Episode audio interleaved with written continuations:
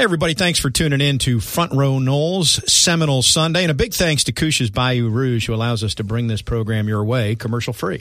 In business over 16 years here in Tallahassee, tabbed Best of Tallahassee by Tallahassee Magazine four straight years, Tommy, and six out of the last seven. And I got to set the record straight here. So I married into uh, somebody from New Orleans outkicked my coverage as many of us did. It's not about temperature. Is that where you're going? it, it is because I think there's a, a, misnomer out there that Cajun food means it's hot, and it doesn't. What it means is it's flavorful and it's doggone good. And trust me, I spent a lot of time because of said wife Laura, who is from New Orleans.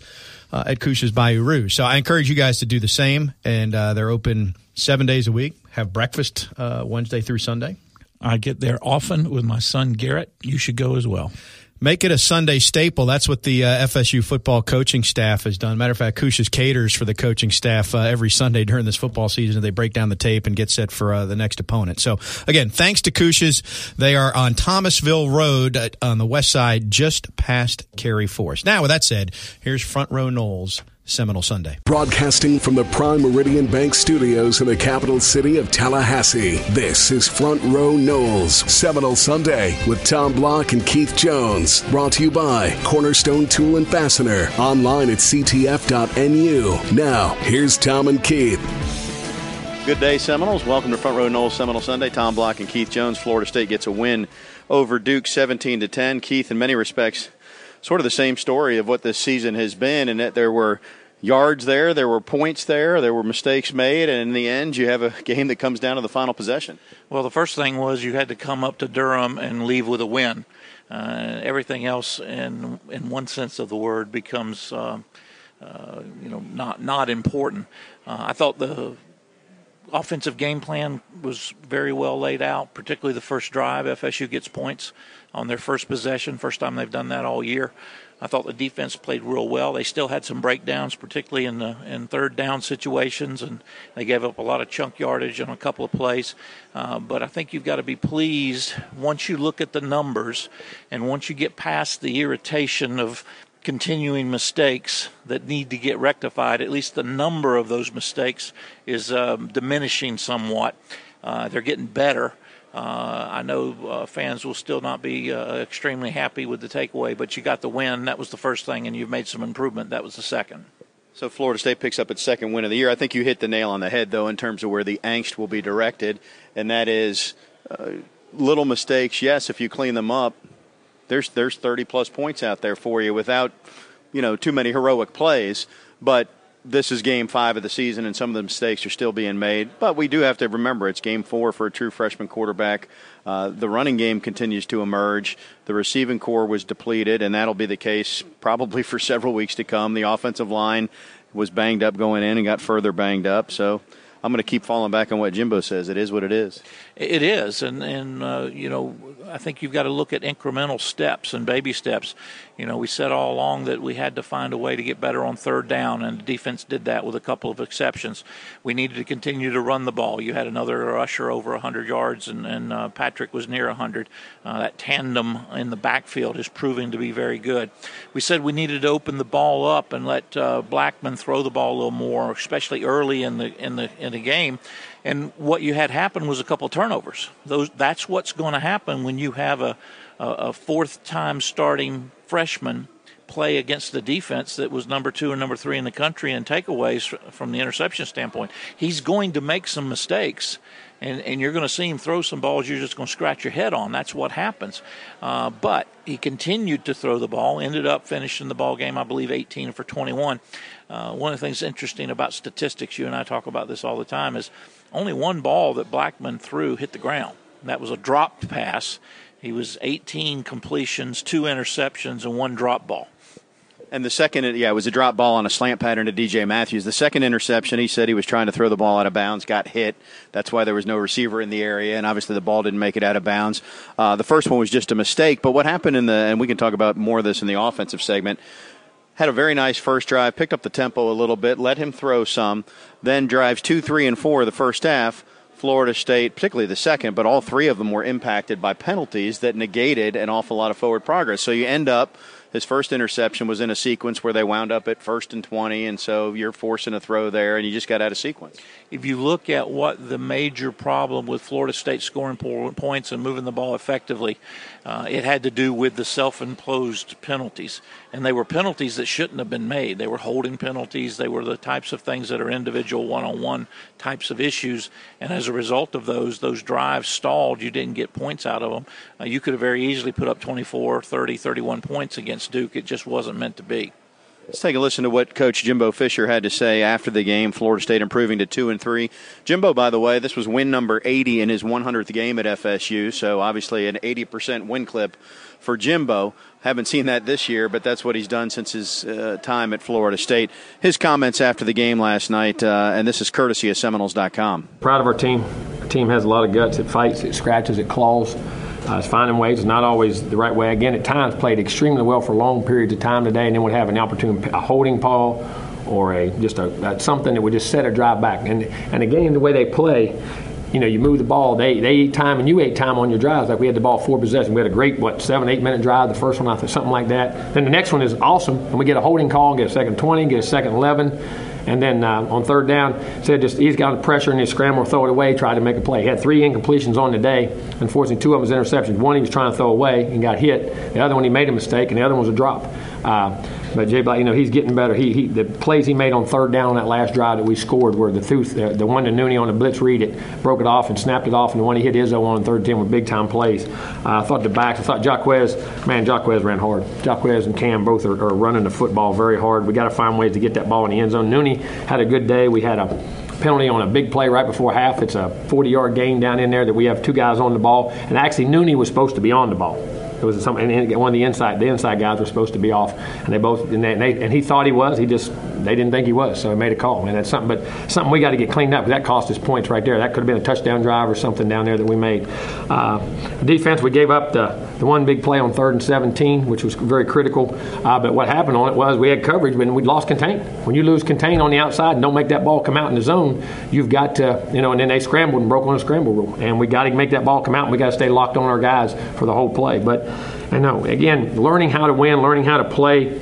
Uh, it's still a very good football team in here to keep playing because we're doing some really good things at times. We had a critical hold too. Another one I forgot about. We had one we broke a run with about four minutes to go. We're at midfield and driving. About Jaquez made a like 15, 20, 30 yard run, something like that, and we got the ball going to eat the clock up right there, and uh, now got an unfortunate hold call. I think we had three. I'm, I'm, I'm, trying to. I wish I had the drive chart. Is it would have been three unfortunate ones right there that, that hurt us in the right situation. We just couldn't make it up. And uh, but our kicking game was really good today. I thought Logan was huge on the day. I thought the punt he got off coming out of the end zone, changed field position two or three times. I mean, there's a lot of really good guys. It's close, and we as coaches got to keep grinding it out, finding ways to do it. If we could have got that last first down, we end up getting that crack on the screen, and we just missed it, and we get the back in the flat. I mean, it's so close. It's it's sometimes for us right now as players and coaches, you're as, you're as it's not frustrated, but just because you're right. I mean, it is right there to start playing like we're capable of playing, and but we got to go back and work. But again, finding a way to win on the road is huge, and our defense made a critical stop when we had to make it. There's a lot of character on this team. The coaches coach the tail out of them, and we'll keep coaching them better, put them in better position. We'll get better next week. Got to go play a great Louisville team. So Jimbo Fisher's comments uh, after the game, and it's it's similar. You know, uh, when I get a chance to talk to him, when you do as well, when he talks to the media on Mondays, he says a lot of things that people get tired of hearing. In that we're close, we're close, but uh, they legitimately are. There was a couple holding calls. The the ineligible receiver downfield was not on Nooney Murray; it was on a tight end lining up wrong. Nooney was uh, asked to adjust at one point, so it may have looked like it was his fault negating his own catch. But those kind of mistakes make a difference because this team is not good enough to overcome first and 20s. Very much so. On the defensive side, you had the one long pass, 55, 57 yard completion, where the safety on a scramble just let somebody get behind them. That's that's a one-on-one thing. That's not a scheme thing. That's not a coach thing. That's a player thing. You've just got to pay attention to those types of issues and react to them accordingly. So the corrections are again, as you and I like to talk about, the corrections are from the neck up, uh, from the shoulder up. They're things that can be easily fixed, but Florida State continues to make some of them, and that's why they're continuing to struggle. Although this time in a victory. I don't want to make too much out of this. It was a win over a Duke team that Florida State significantly has better talent than. That said, this is a team, when I watch them play, they lack confidence. They're not trusting that if they do their job, they'll get a good result, or there's, there's just it's not the same as if you play with the confidence that comes from getting a win. So I'm wondering, just just one win, how much of a difference can that make? Oh, I think it'll make a huge difference. Remember after the game last week against Miami, what was Jimbo's message to the ball club? Keep your heads up. Keep fighting. We got plenty to play for. He was worried about this club. Quitting's not the right word. It's it's playing scared, playing without confidence, and you saw that for a good part of this ball game. A win a victory takes care of that. And, and maybe one win doesn't take care of all of it, but it'll go a long, long way to taking care of most of it, I would think. And you'll see a much different ball club come out against Louisville, would be my opinion.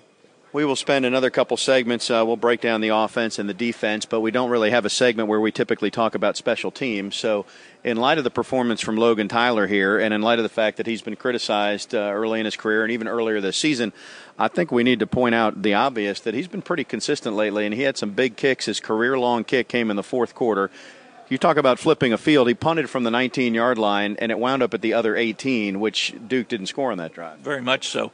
Uh, he's been a very pleasant surprise, particularly for how poorly uh, he was performing early on. And again, hats off to him and continuing that theme. I think we have to be fair to Ricky as well. He's made nine consecutive field goals, to have Aguayo, uh, so you can learn to rely on him a little bit. Uh, the kicking game continues to improve. You and I have issues, uh, particularly with the punt return team. I think a change needs to be made there. I'll just go on the record and tell you that. McFadden's not getting it done in the punt return. Somebody else has got to be tabbed to look at that. Coverages were good, uh, but as you mentioned, the punting and, and, and the place kicking in particular were very good. Well, so let's finish up both those. First of all, on the Logan Tyler side, four punts, averaged 52 yards, had his career long of 61, put three inside the 20. Uh, one was a touchback, but two of those punts were in the fourth quarter. One, the 61 yarder. The next one was a 44 yarder, I think his shortest punt of the day, but that was in a situation where Duke was selling out. He had to get the ball off, and he looks more comfortable and confident now. And, and we'll hear from Logan a little bit later on in this program. As for McFadden, you and I have been on the same page on this. He put another one on the ground, or he bobbled it. Bobbled it. So that's two that he hasn't caught cleanly of the ones he's tried to, to catch in five games now. Uh, but the, the it, one more hit the ground. Two hit the ground. One I didn't think was his fault. Right. One definitely was. It bounced it around the was it the 20 yard line and wound up at the six? About the 18 and got inside, almost inside the five. You just can't let that happen. He, he for whatever reason, is not comfortable back there. Uh, he needs to be replaced. I, I, could, I, would concur. We're not at practice to know who the best uh, player to turn to would be, but it does feel like we're five games in and you're not getting a good enough result there. Even if you don't return for a single positive yard, stand there and catch it because the negative yards, the hidden yardage that Florida State has lost on those mistakes is huge this year. It's killing you. And it, it, it so affects Jimbo, whether he would admit it or not, it affects his play calling. If that ball is on the 18 or the 19 yard line, Jimbo's calling plays a whole lot different than if the ball's on the six. For one reason, he's annoyed because nobody came up and caught the ball. Number two, he's worried about being backed up, turning the ball over, giving an opponent a short field or even a pick six or a fumble return for a touchdown. This is Front Row Noles Seminole Sunday. It is brought to you in part by Koosh, and uh, I invite you to head on down to Koosh's. We've told you about their brunch Wednesday through Sunday. It's located on Thomasville Road, just past Cary Forest on the uh, left hand side of the street. It is uh, Cajun food, which doesn't mean spicy, it means good, and it's uh, not just Cajun. You can get anything. You can get, uh, uh, you know, burgers, chicken sandwiches. If you don't want, if you don't want to go po' boys, like I said, the brunch is very good. Breakfast. Got to go. Got to go for breakfast Wednesday through Sunday.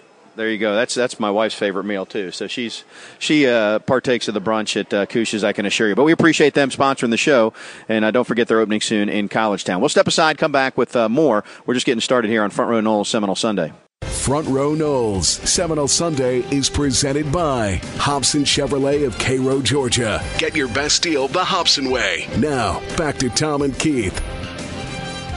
Tom and Keith back with you on Front Row Noles Seminole Sunday. Let's talk some offense here, KJ. The running game is really turning into a pretty good one-two punch with guys that complement each other.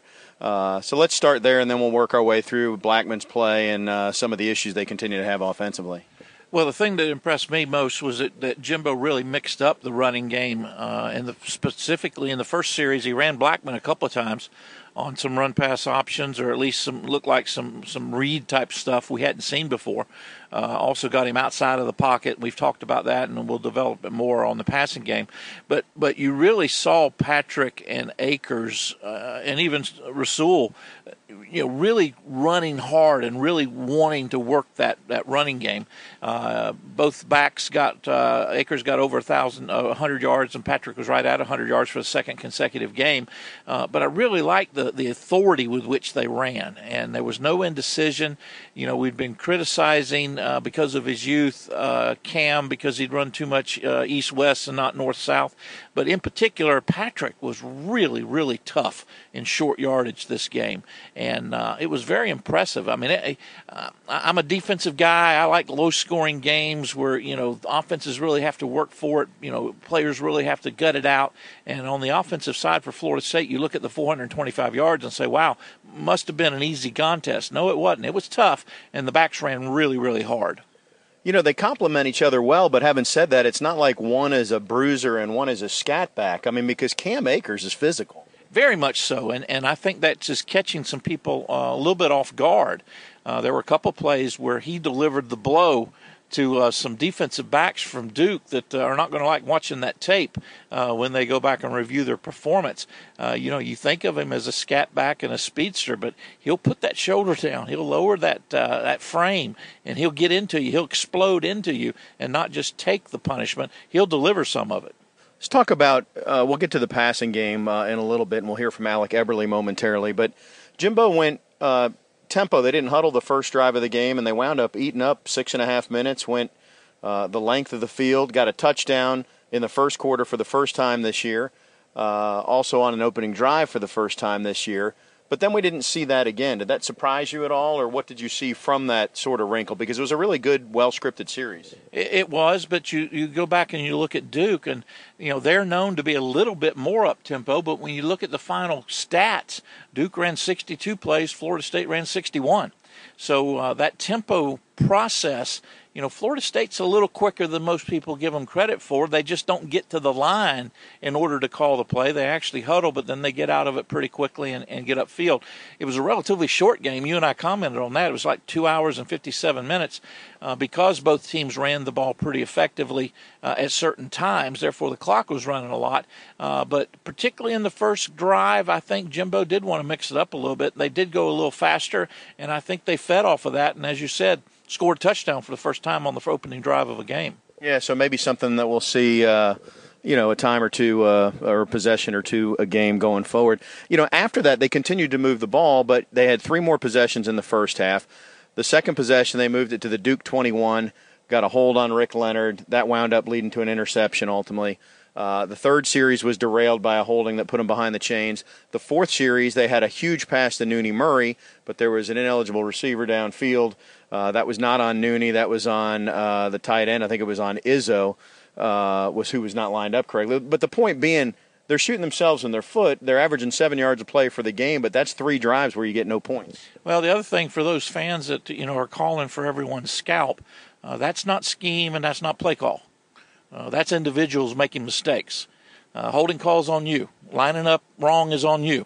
Uh, and as a result, uh, they did shoot themselves in the foot. And the other thing is, we, we had been talking, you and I, during the week that uh, maybe Jimbo ought to open it up a little bit, at least earlier. Let Blackman throw the ball downfield. Well, he did, and we saw what can come of that. Not a criticism. He threw the two picks, but he was also 18 of 21 in the contest. And and I like the fact that Jimbo opened it up a little bit and, and put a little more on his shoulders and wanted him to throw the ball down the field a little bit. He's very capable of doing that. In fact, uh, Coach Cutcliffe after the game had a comment which I thought was unbelievably surprising. Cutcliffe, the kind of the ghost whisperer of quarterbacks with the Peyton Manning and his and his brother and others that he's developed, he basically said that Blackman throws the ball better than Francois and that he was very impressed with the freshman for Florida State. And I was very impressed with Jimbo opening up a little bit and throwing the ball downfield. Yep, he had the two picks, but he was also 18 of 21. Yeah, and so the one ball that hit the ground was a drop on a slant uh, to DJ Matthews.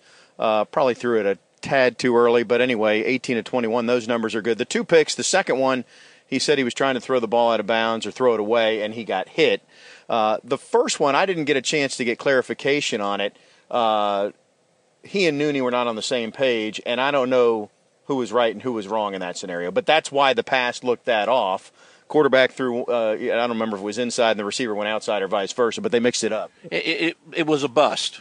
Yeah. Um, Nooney went inside. He threw the ball outside. It was a great catch, by the way, with the DB. Had to actually go to review and, and see if it hit the ground. Uh, but but that's okay. I'm okay with that. That's a freshman quarterback. He'll learn from those mistakes. He won't make them again uh, because he's that type of a of a student of the game. And I like the fact that Jimbo put him out there and, and exposed him to it. I thought he responded very very well. The offensive line had to shuffle some parts and pieces because uh, Dickerson was not in. He's now out for the season. Derrick Kelly went down late. Uh, nevertheless, they seem to have found an identity here of, of running the ball the last couple of weeks. I had a chance to chat with Alec Eberle after the game about the team's performance, the O line, and how they had to shuffle those parts around. And here's that uh, conversation with Alec. Alec, that was uh, a, a, game that came down to the wire, but you've played a few of those. But uh, coming out on top obviously makes a difference. And uh, it, it's Duke, but it's a win, and I know that feels good for you guys right now. Yeah, definitely. I mean, it was great out there. Uh, you know, Coach Fisher talked to us. He said the season starts now. This is a new season for us, a new start. Just got to go out there and show this country and show everybody what we're made of, and really to show ourselves and our team what we're made of, because that's what it's all about. Offensive line has uh, had to shuffle some parts around. I mean, Derrick Kelly went down late, but you came in this one without Landon. So, uh, you know, I know you've played some really tough defensive fronts, but kind of assess how the line played today in light of the fact you had to move some people around. Well, you know, it's always that phrase that comes into play when someone goes down is next man up. And I feel like we've done a good job, you know, with coming in and molding together a new front on the run. And I think we rushed for over 200 yards, and I, uh, pat, we rushed over 200 yards and passed for just about 200 yards. And so anytime you can do that as an offense – I think it's pretty impressive. You know, the quarterback's getting his job done, the receivers getting his job done, and the offensive line, you know, blocking their job done now. With their plays left out there, 100%. There's still stuff we have to work on this offensive line, um, you know, picking up certain things. But as, as a whole, I think we got better uh, today. I think we just need to keep on getting better from here. Cam Akers obviously had the long touchdown run, but this is three weeks in a row where a true freshman quarterback in James Blackman has engineered a, scoring drive, not just himself, but he obviously has some sort of uh, it factor to him there. Uh, just kind of walk us through what his presence is like in those situations. Well, ever since I met James Blackman um, over the summer, I knew that kid was going to be something special. I told him when I met him, I said, look, I want you, you need to stay focused. You know, just keep being the player. Your time's going to come. Keep working, keep working, keep working. And his time did come, and the same thing. I told him, I said, look, you're special. Just keep keep rocking and rolling. Don't you know mess up and just keep doing your thing. And you know it's gonna be crazy how good of a player you can become and how you can lead this offense. And there definitely is something about him where he leads the guys. He's got something about his voice, and he just I mean he has fun with it too. You know, and have a guy out there having fun and just really urge he, he urges for success. He really wants to be great, and he wants his team to be great, and it's great to be around that atmosphere. Congratulations on the win. Thank you so much. Alec Eberle, Florida State's center and uh, one of the real vocal leaders on this FSU team, team leader.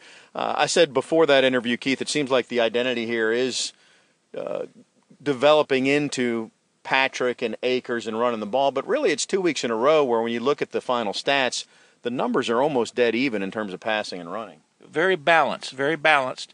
And obviously, Jimbo will tell you that's one of the goals. Uh, you you dic- what dictates whether you can be balanced is field position, score, that type of thing.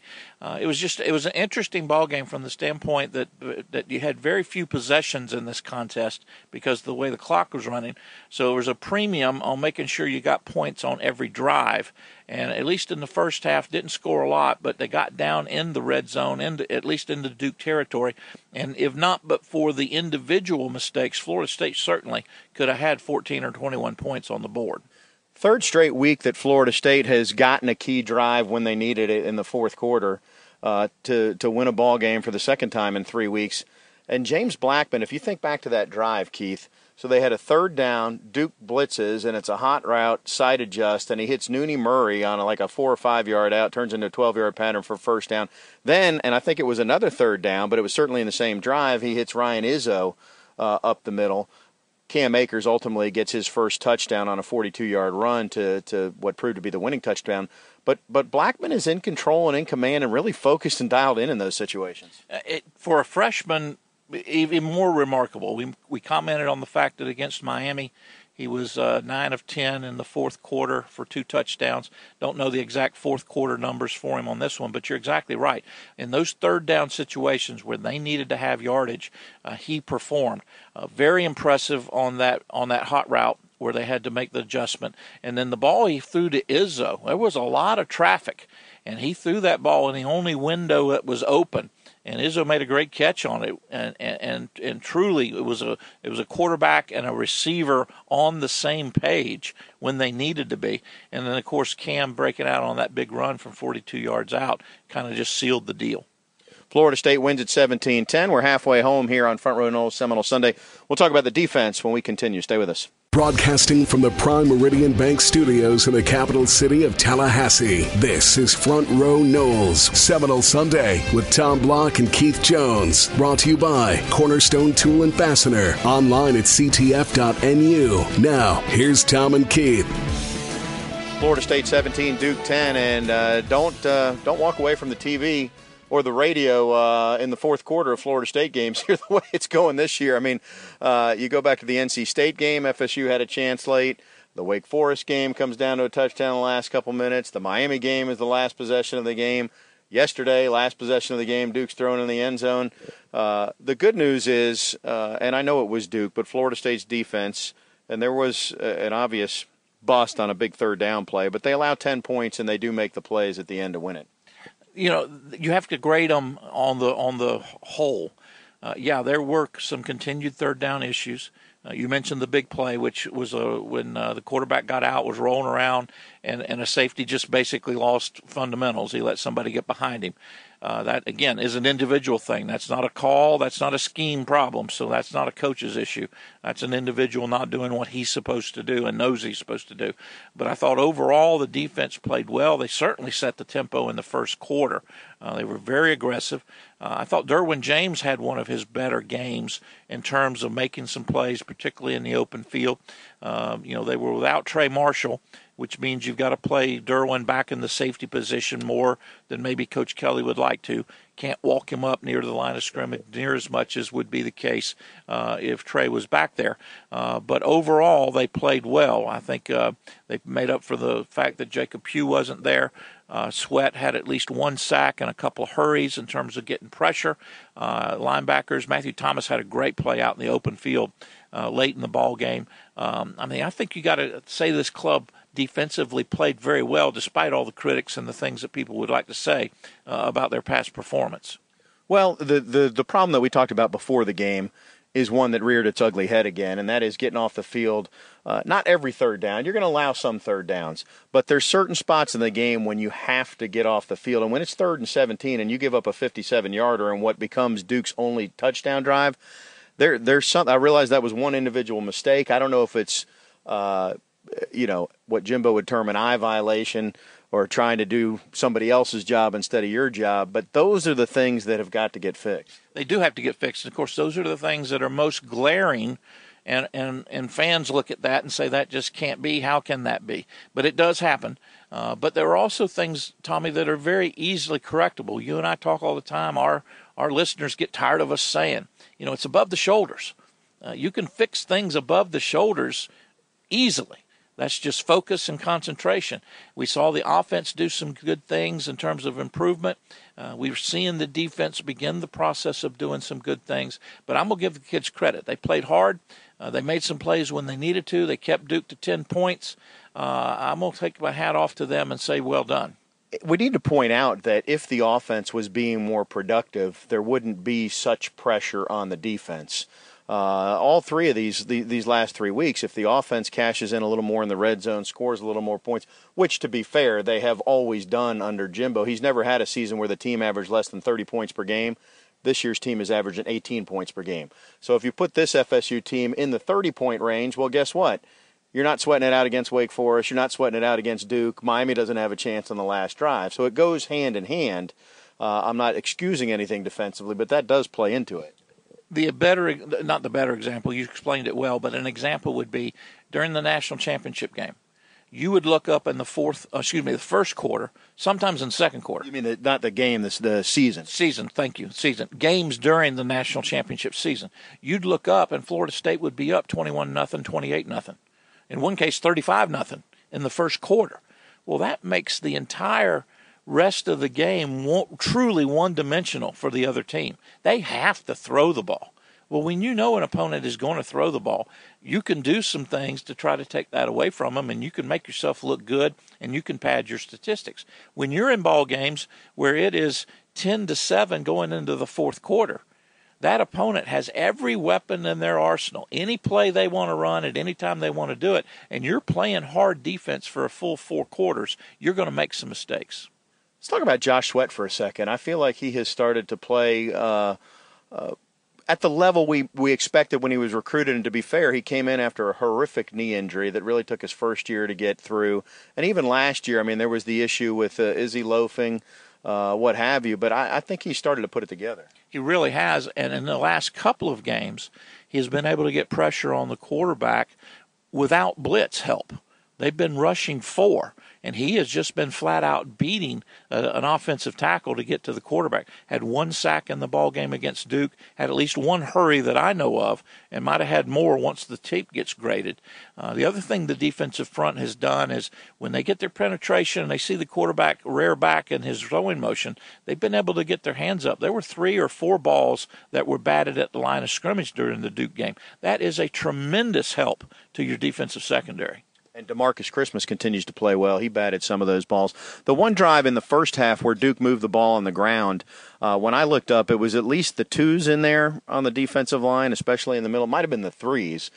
Doesn't excuse it, but that's sort of where Duke got about probably half of its rushing yards in that one series. Well, I, I got on the headset to both William and to, to Gene and told them you know, the twos are in there. Pay attention. The twos are in there. And that's when Duke had some of their success.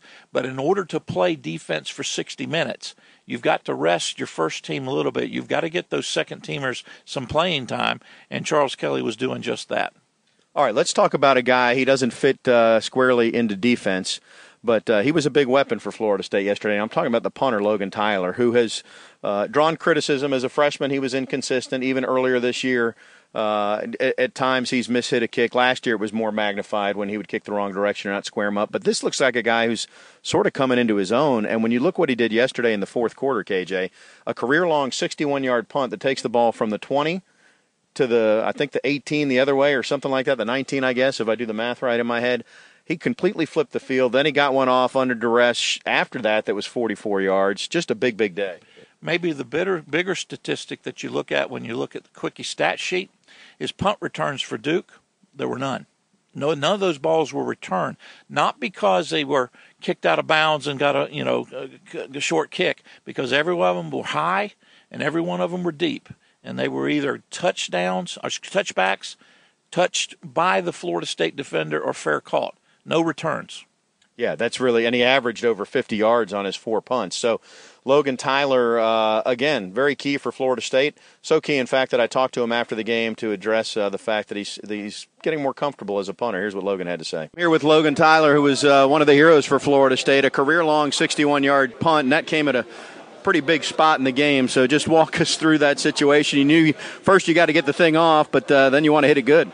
Yeah, um, I definitely wouldn't say that the word to use is hero. Uh, definitely, I, I, just went out there and did my job just like everybody else uh, on every play. Um, and you know, I, I just just went out there and tried to hit it sweet and put myself in a, a spot mentally where um, I didn't have any pressure on myself. I knew and uh, trusted in everybody else uh, around me that they're going to do their jobs and protect, and the snap was going to be great, like it was.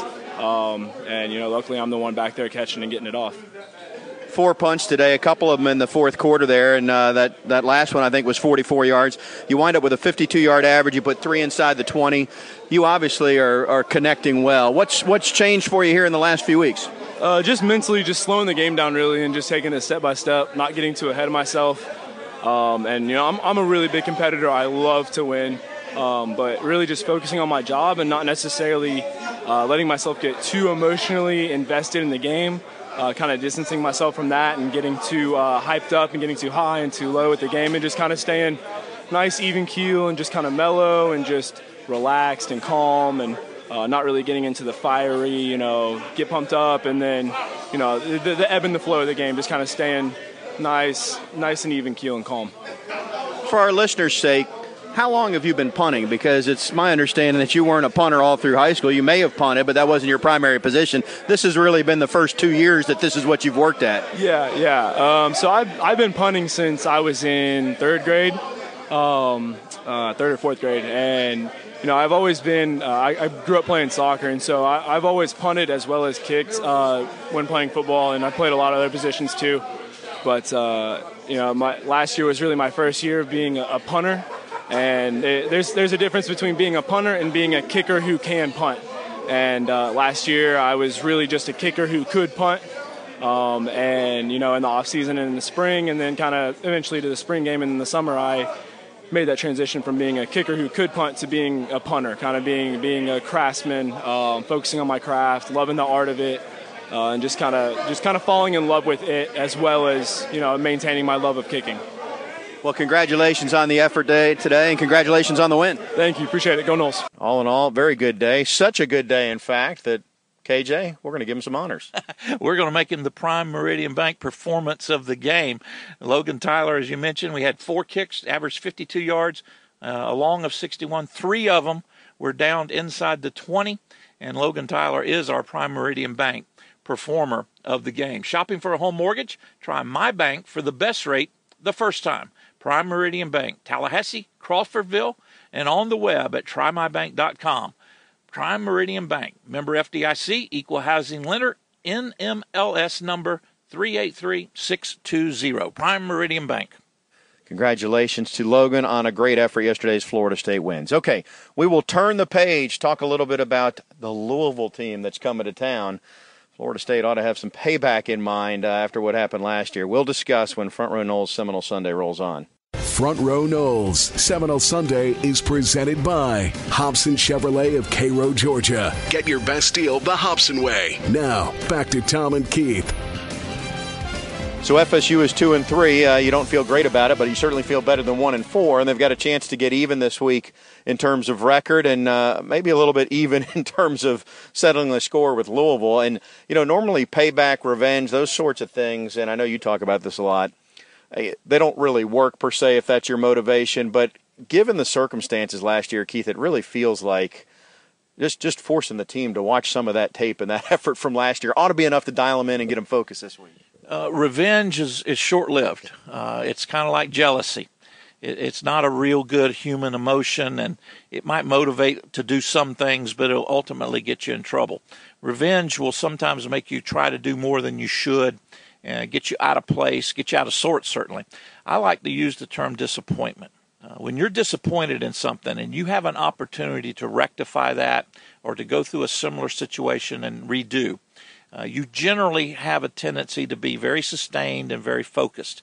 Our listeners have heard me say before, I'll repeat again. In 1978, we traveled to uh, Mississippi State. Uh, we're playing the Bulldogs in, in, in Mississippi, and we're up uh, 21 14 at halftime. We're winning the game away on the road. We ended up losing that game 55 to 27. We gave up 44 points in the second half. Now, you go back and look at the Louisville game last year, 2016, Florida State gives up 63 points in the ball game to Louisville. That sits in your crawl. It sat in our crawl to the point that in 79 and 80 we had two of the greatest defenses Florida State's had, including leading the country in points allowed in 1980 at 7.6 points a ball game. Uh, we we weren't out for revenge. We were so disappointed. We wanted to make sure that that never happened again. And I think this Florida State team will be focused. It's a Louisville team that's struggling as well. They've got their own issues. They will be hungry coming into Doak Campbell. Uh, they've not had the year that they expected to have with the returning Heisman Trophy winner. Uh, they'll be ready to play, and Florida State will have their hands full. Uh, in fact, it's probably a game that Florida's probably even. Florida, don't be surprised if Florida State is even an underdog a little bit, even on their home field, uh, because Louisville has been explosive offensively. Uh, they've just not been able to contain people. They've not been able to control people on the scoreboard. Uh, and Florida State has struggled to put points on the scoreboard. So it'll be a very, I think, entertaining and, and very uh, enthusiastic type of ball game. And there'll be a lot of the nation looking at it because it's two teams that they know are talented. Both of these squads very talented, but the one loss record is less than the folks thought was going to be the case when the seasons began. So it'll bear a lot of interest. It's exactly where I was going next in terms of the one loss record. And I don't know Louisville's overall record, but they lost to Boston College yesterday. They've lost to NC State and Clemson. So they've lost three games within the Atlantic Division. Florida State, meanwhile, was preseason number three, is sitting at two and three right now. And as you look around the ACC, so BC wins that game, Syracuse beats Clemson, Georgia Tech almost beats Miami, who's the lone unbeaten. The Canes win at 25-24. Virginia is now five and one and NC State's probably the best of the bunch in the ACC right now, and they were tied at 14 apiece with Pitt yesterday, who's not the best of the bunch. The point I'm trying to make here is uh, this is a really, really good and deep league. Now, with Clemson's loss, NC State's going to have to win out. That that margin for error is reduced for Clemson. So I don't know what it means long term for the for the college football playoff for the league this year, but it's a very deep league. In a in a season when everybody was focused on Florida State and Clemson, and maybe a little bit on Louisville and Miami. We have seen some other teams raise up and prove that from from 1 to 15 when you throw Notre Dame in there. The the ACC is probably the most balanced conference. And on any given Saturday or Thursday night or Friday night if you happen to be playing on those days, uh, this is a league that you are not prepared for. You go to a ball game and don't perform, you're going to get beat. Doesn't matter who you're playing. Well, you go back and look at the coaching hires from a year ago in the ACC, like Fuentes at Virginia Tech, who I didn't even mention, and the Coastal will probably come down to that Virginia Tech Miami game later this year. But Bronco Mendenhall, who didn't have a great first year, he's got the Cavs doing well. Mark Richt, uh, you know, wins the game despite a decision yesterday to onside kick to start the second half, and it completely backfires. Uh, when those coaches came into the league, just as the league was sort of peaking uh, compared to where it had been historically, I mean, it just took it even higher. Well, I go back uh, in our game against Duke. You know, Duke is a team that that Cutcliffe over the last five years has more wins over that five year period than Duke had ever had in any five year period in their history. And yet they were still middle of the pack of the ACC. But you and I were sitting up in the press box, and we look to our right and we see the three practice field. We looked a little bit over to our left, we see their brand new operations center. We looked up over the back of the opposite side of the of the stadium, or newly renovated Wallace Wade Stadium, I might add, and we see their indoor practice facility. They have all of the components that everybody has. It's not like they're doing without. And as a result, every team in the league now has the components and, and the infrastructure to be good. And every team now has a head coach that is, is not just average, is not just good, but in their own little way are great at some of the things that they do.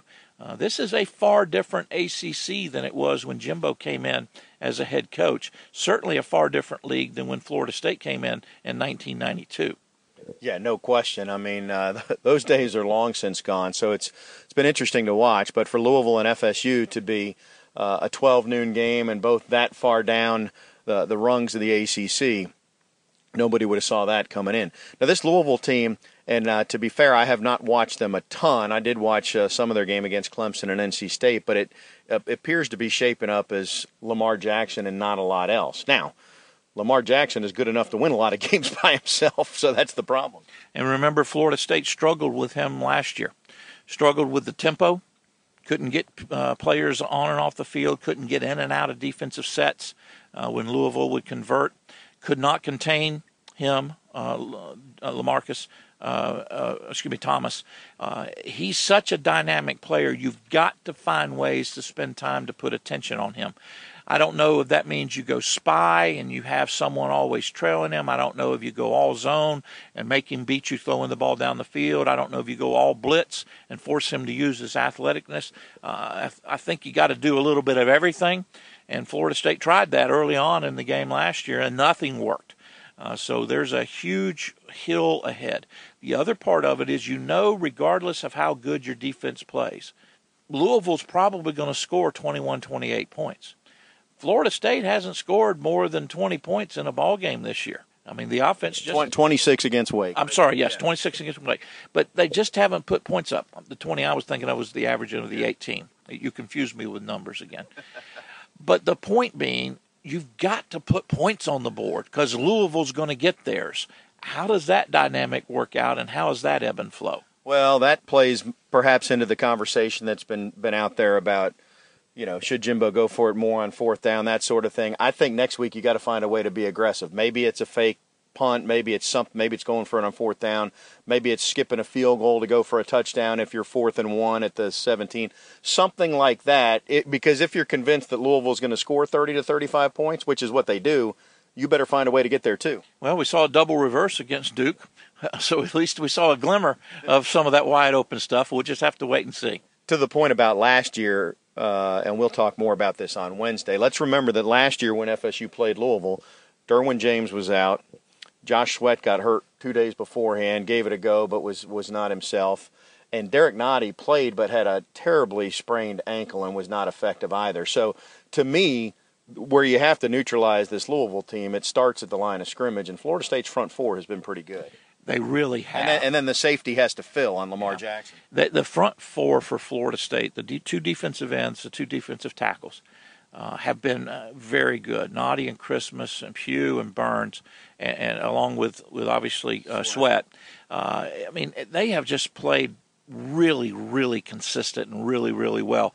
They will have to up that they will have to continue that and up that a little bit against this Louisville club. Kickoff at 12 noon on Saturday at Doak Campbell Stadium. I'll remind you that uh, we thank Couches for bringing this program your way each and every Sunday. Couches Bayou Rouge is out on uh, Thomasville Road, just past Kerry Forest on the left hand side. They are uh, kid friendly, great food, great atmosphere, brunch five days a week. They're open seven days a week. They've got TVs in there if you want to uh, watch some of the uh, Sunday football games as well, and they're opening soon in College Town. So we thank them for their support of this program. We thank you for listening. Uh, subscribe to the podcast if you don't already. And Keith, you and I, we'll see each other again on Wednesday. Wednesday. We'll see what we can come up with. I hope. I wonder if Casey Kasem will show up again. I, I, there's not going to be a Casey Kasem repeat performance this week. Maybe in the future, however. He's Keith. I'm Tom. We'll talk to you then. So long.